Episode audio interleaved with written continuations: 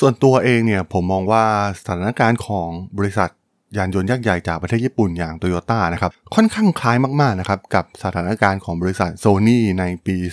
2012 ตอนนั้นโซนี่ขาดทุนอยู่ในภาวะวิกฤตเลยก็ว่าได้นะครับ ขาดทุน 4 ปีติดต่อกันเป็นประวัติการ ซึ่งแน่นอนว่าการใช้ mindset การทำธุรกิจแบบเดิมๆ ในธุรกิจ สินค้า consumer product อย่างอิเล็กทรอนิกส์เนี่ยมันเริ่มที่จะแพ้ผลิตภัณฑ์จากเกาหลี นั่นเองที่ทำให้ชายที่มีชื่อว่าคาซูโอะฮิราอินะครับเข้ามากอบกู้ ธุรกิจของโซนี่ให้กลับมายิ่งใหญ่ได้อีกครั้งนะครับโดยการเปลี่ยนแนวความคิดใหม่ๆทั้งหมดนะครับโตโยต้าก็คล้ายๆกันนะครับตอนนี้หาผู้บริหารยังยึดติดกับความคิดเดิมๆนะครับ มันก็มีโอกาสที่จะถึงคราวล่มสลายเหมือนบริษัทอิเล็กทรอนิกส์หลาย ๆ แห่งของญี่ปุ่นนะครับที่ไม่มีการปรับตัว แล้วการเปลี่ยนแปลง ผู้บริหารใหญ่ครั้งใหม่ครั้งนี้ของโตโยต้ามีความน่าสนใจอย่างไรนะครับ ไปรับฟังกันได้เลยครับผม You are listening to Geek Forever podcast. Open your world with technology.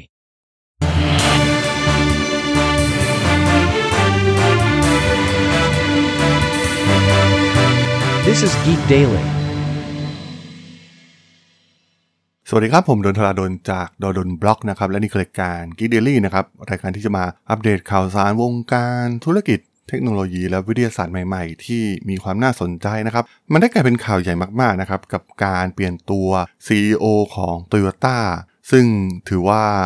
ธุรกิจของพวกเขาเนี่ยกำลังอยู่ในช่วงที่มีความท้าทายมากๆ รวมถึงมีความเสี่ยงมากๆ เช่นเดียวกันนะครับ กับตลาดรถยนต์ไฟฟ้าที่กำลังบูมขึ้นมาทั่วโลกในตอนนี้นะครับ อากิโอโตโยดะเนี่ยถือว่าเป็น CEO ที่ทำงานกับโตโยต้ามาอย่างยาวนานนะครับ แล้วก็เป็นคนรุ่นเก่านะครับ เหมือนกับเขากำลังยึดติดอยู่กับอะไรบางอย่างในยุคเก่าๆ มันคล้ายๆกับที่โซนี่เคยเจอนะครับ ตอนนั้นเรียกได้ว่าโซนี่ในปี 2012 เนี่ยเจอกับวิกฤตหนักมากๆนะครับ เราผู้บริหารก็เติบโตมาจากยุคอนาล็อกนะครับ ปรับตัวไม่ทันเมื่อเจอกับการปฏิวัติทางด้านดิจิตอลเองนะครับ บริษัทจากเกาหลีใต้ซัมซุง LG เนี่ย โอ้โห สร้างผลิตภัณฑ์ที่ก้าวล้ำกว่ามากๆนะครับทำให้หลายๆ ผลิตภัณฑ์ของโซนี่เนี่ยไม่สามารถที่จะแข่งขันกับ ผลิตภัณฑ์จากเกาหลีใต้ได้อีกต่อไปนะครับนั่นเองที่ทำให้มีการเปลี่ยนตัว CEO นะครับมันเป็นวิธีการเดียวนะครับที่จะจัดการเรื่องนี้ได้อย่างเด็ดขาด เพราะว่ามันนำมาซึ่งแนวคิดใหม่ๆนะครับแล้วก็รับฟังความคิดเห็นรอบตัวมากยิ่งขึ้น การก้าวเข้ามาของ คาซูโอะฮิราอิในปี 2012 เนี่ยถือว่าเป็นจุดเปลี่ยนครั้งสำคัญของโซนี่เลยก็ว่าได้นะครับ เพราะว่าหลังจากนั้นเนี่ยบริษัทก็พลิกกลับมา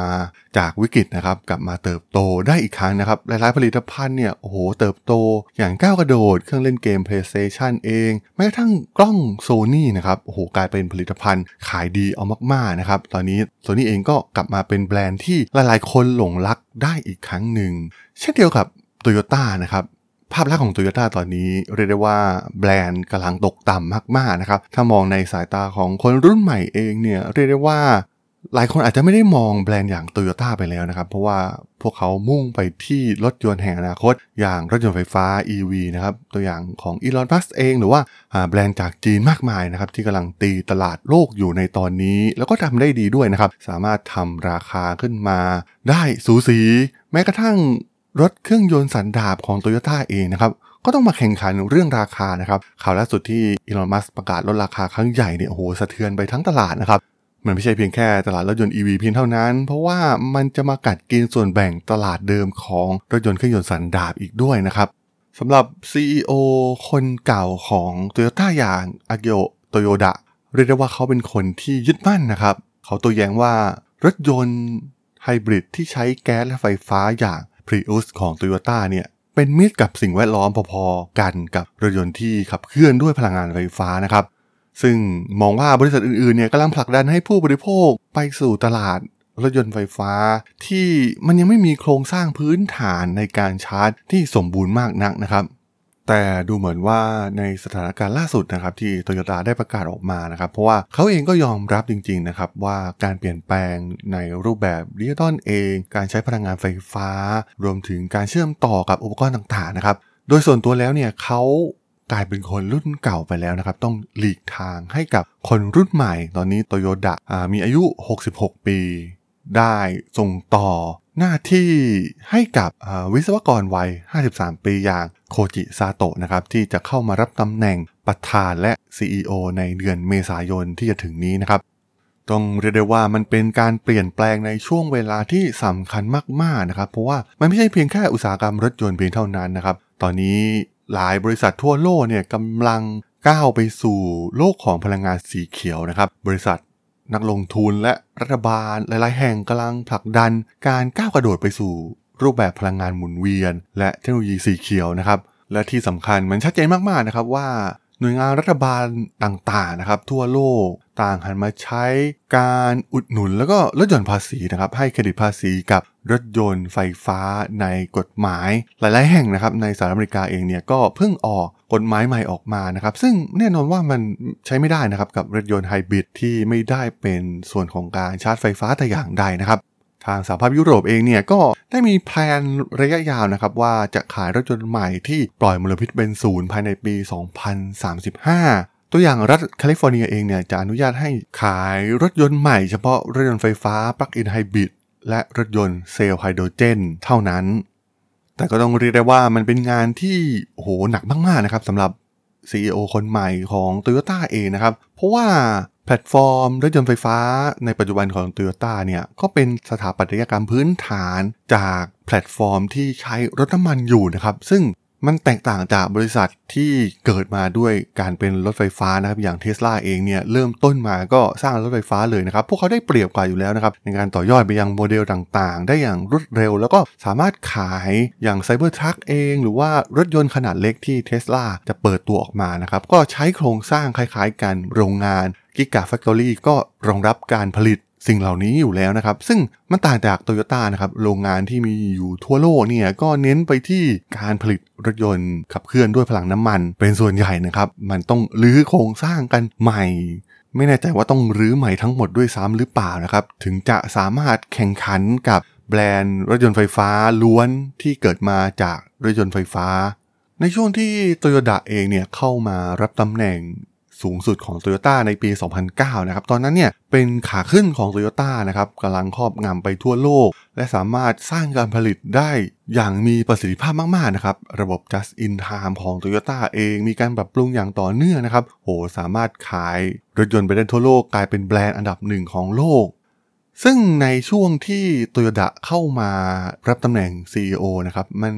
เป็นอะไรที่น่าสนใจนะครับ เพราะว่าตอนนั้นเนี่ยเขามีอายุ 53 ปี เช่นเดียวกับ ซาโตะที่กำลังจะมารับงานแทนเขาในปีนี้นั่นเองนะครับ ผลงานของโตโยต้าที่ทำกับโตโยต้าเนี่ยก็ถือว่าได้รับการยกย่องอย่างมากนะครับ ซึ่งหลังจากที่ญี่ปุ่นฟื้นตัวจากเหตุการณ์แผ่นดินไหวครั้งใหญ่ในปี 2011 ยอดขายรถยนต์รายได้และกำไรของโตโยต้าเนี่ยก็เติบโตอย่างต่อเนื่องนะครับ ตอนนั้นกลุ่มผลิตภัณฑ์รถยนต์ไฮบริดของบริษัทที่เริ่มต้นบุกเบิกด้วย Prius นะครับในช่วงปลายทศวรรษที่ 1990 รวมถึงรถยนต์รุ่นอื่นๆนะครับที่เริ่มติดตั้งระบบไฮบริดเนี่ยขายได้มากกว่า 2 ล้านคันต่อปีนะครับ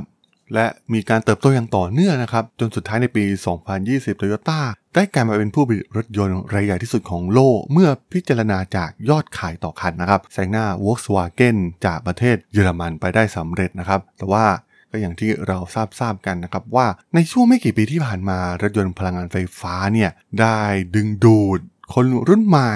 หรือแม้กระทั่งกลุ่มนักลงทุนเองนะครับให้มาลงทุนกับแพลตฟอร์มแห่งอนาคตนี้โตโยต้าเองเนี่ยก็ยังตัดสินใจลังเลอยู่นะครับเกี่ยวกับบทบาทของรถยนต์ไฟฟ้า เพราะว่าเขายังมองว่าเทคโนโลยีมันยังไม่มีความสมบูรณ์มากนัก แต่เมื่อบริษัทอย่างเทสลานะครับบริษัทหน้าใหม่เปิดตัวเมื่อปี 2008 นะครับ สามารถแซงหน้าโตโยต้าและกลายเป็นบริษัทผลิตรถยนต์ที่มีมูลค่ามากที่สุดในโลก มันทำให้การแข่งขันนี้เปลี่ยนไปอย่างสิ้นเชิงนะครับ แบรนด์เก่าๆนะครับ GM เอง ในปี 2021 ที่ผ่านมานะครับ ก็ตั้งเป้าหมายที่จะเลิกใช้รถยนต์ที่ใช้น้ำมันเบนซินและดีเซล ภายในปี 2035 นะครับ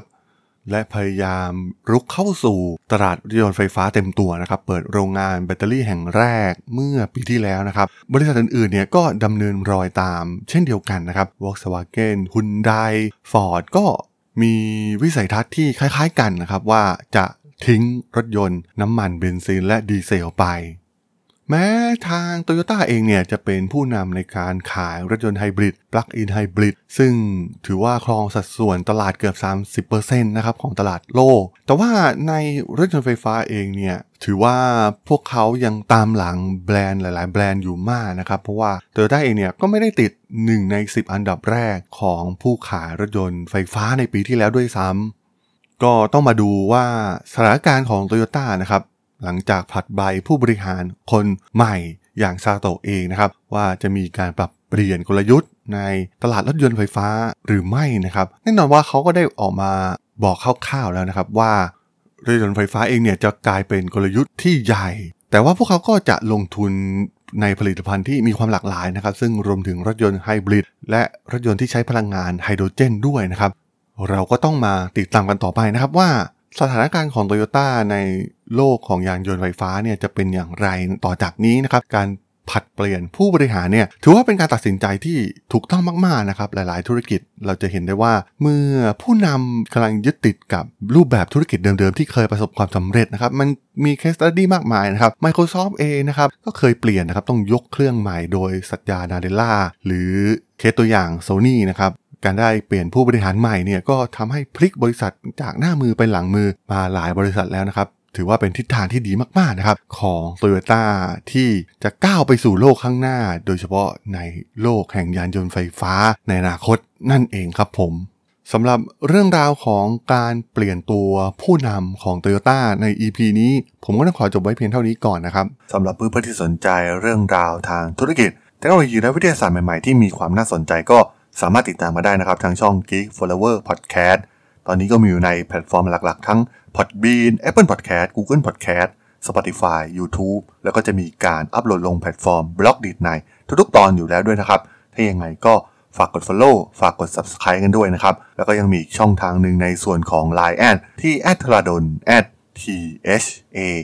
r a d h o l สามารถแอดเข้ามาพูดคุยกันได้นะครับ ผมก็จะส่งสาระดีๆพอดแคสต์ดีๆ ให้ท่านเป็นประจำอยู่แล้วด้วยนะครับ ถ้าอย่างไงก็ฝากติดตามทางช่องทางต่างๆ กันด้วยนะครับสำหรับใน EP นี้เนี่ยผมต้องขอลากันไปก่อนนะครับ เจอกันใหม่ใน EP หน้านะครับผม สวัสดีครับ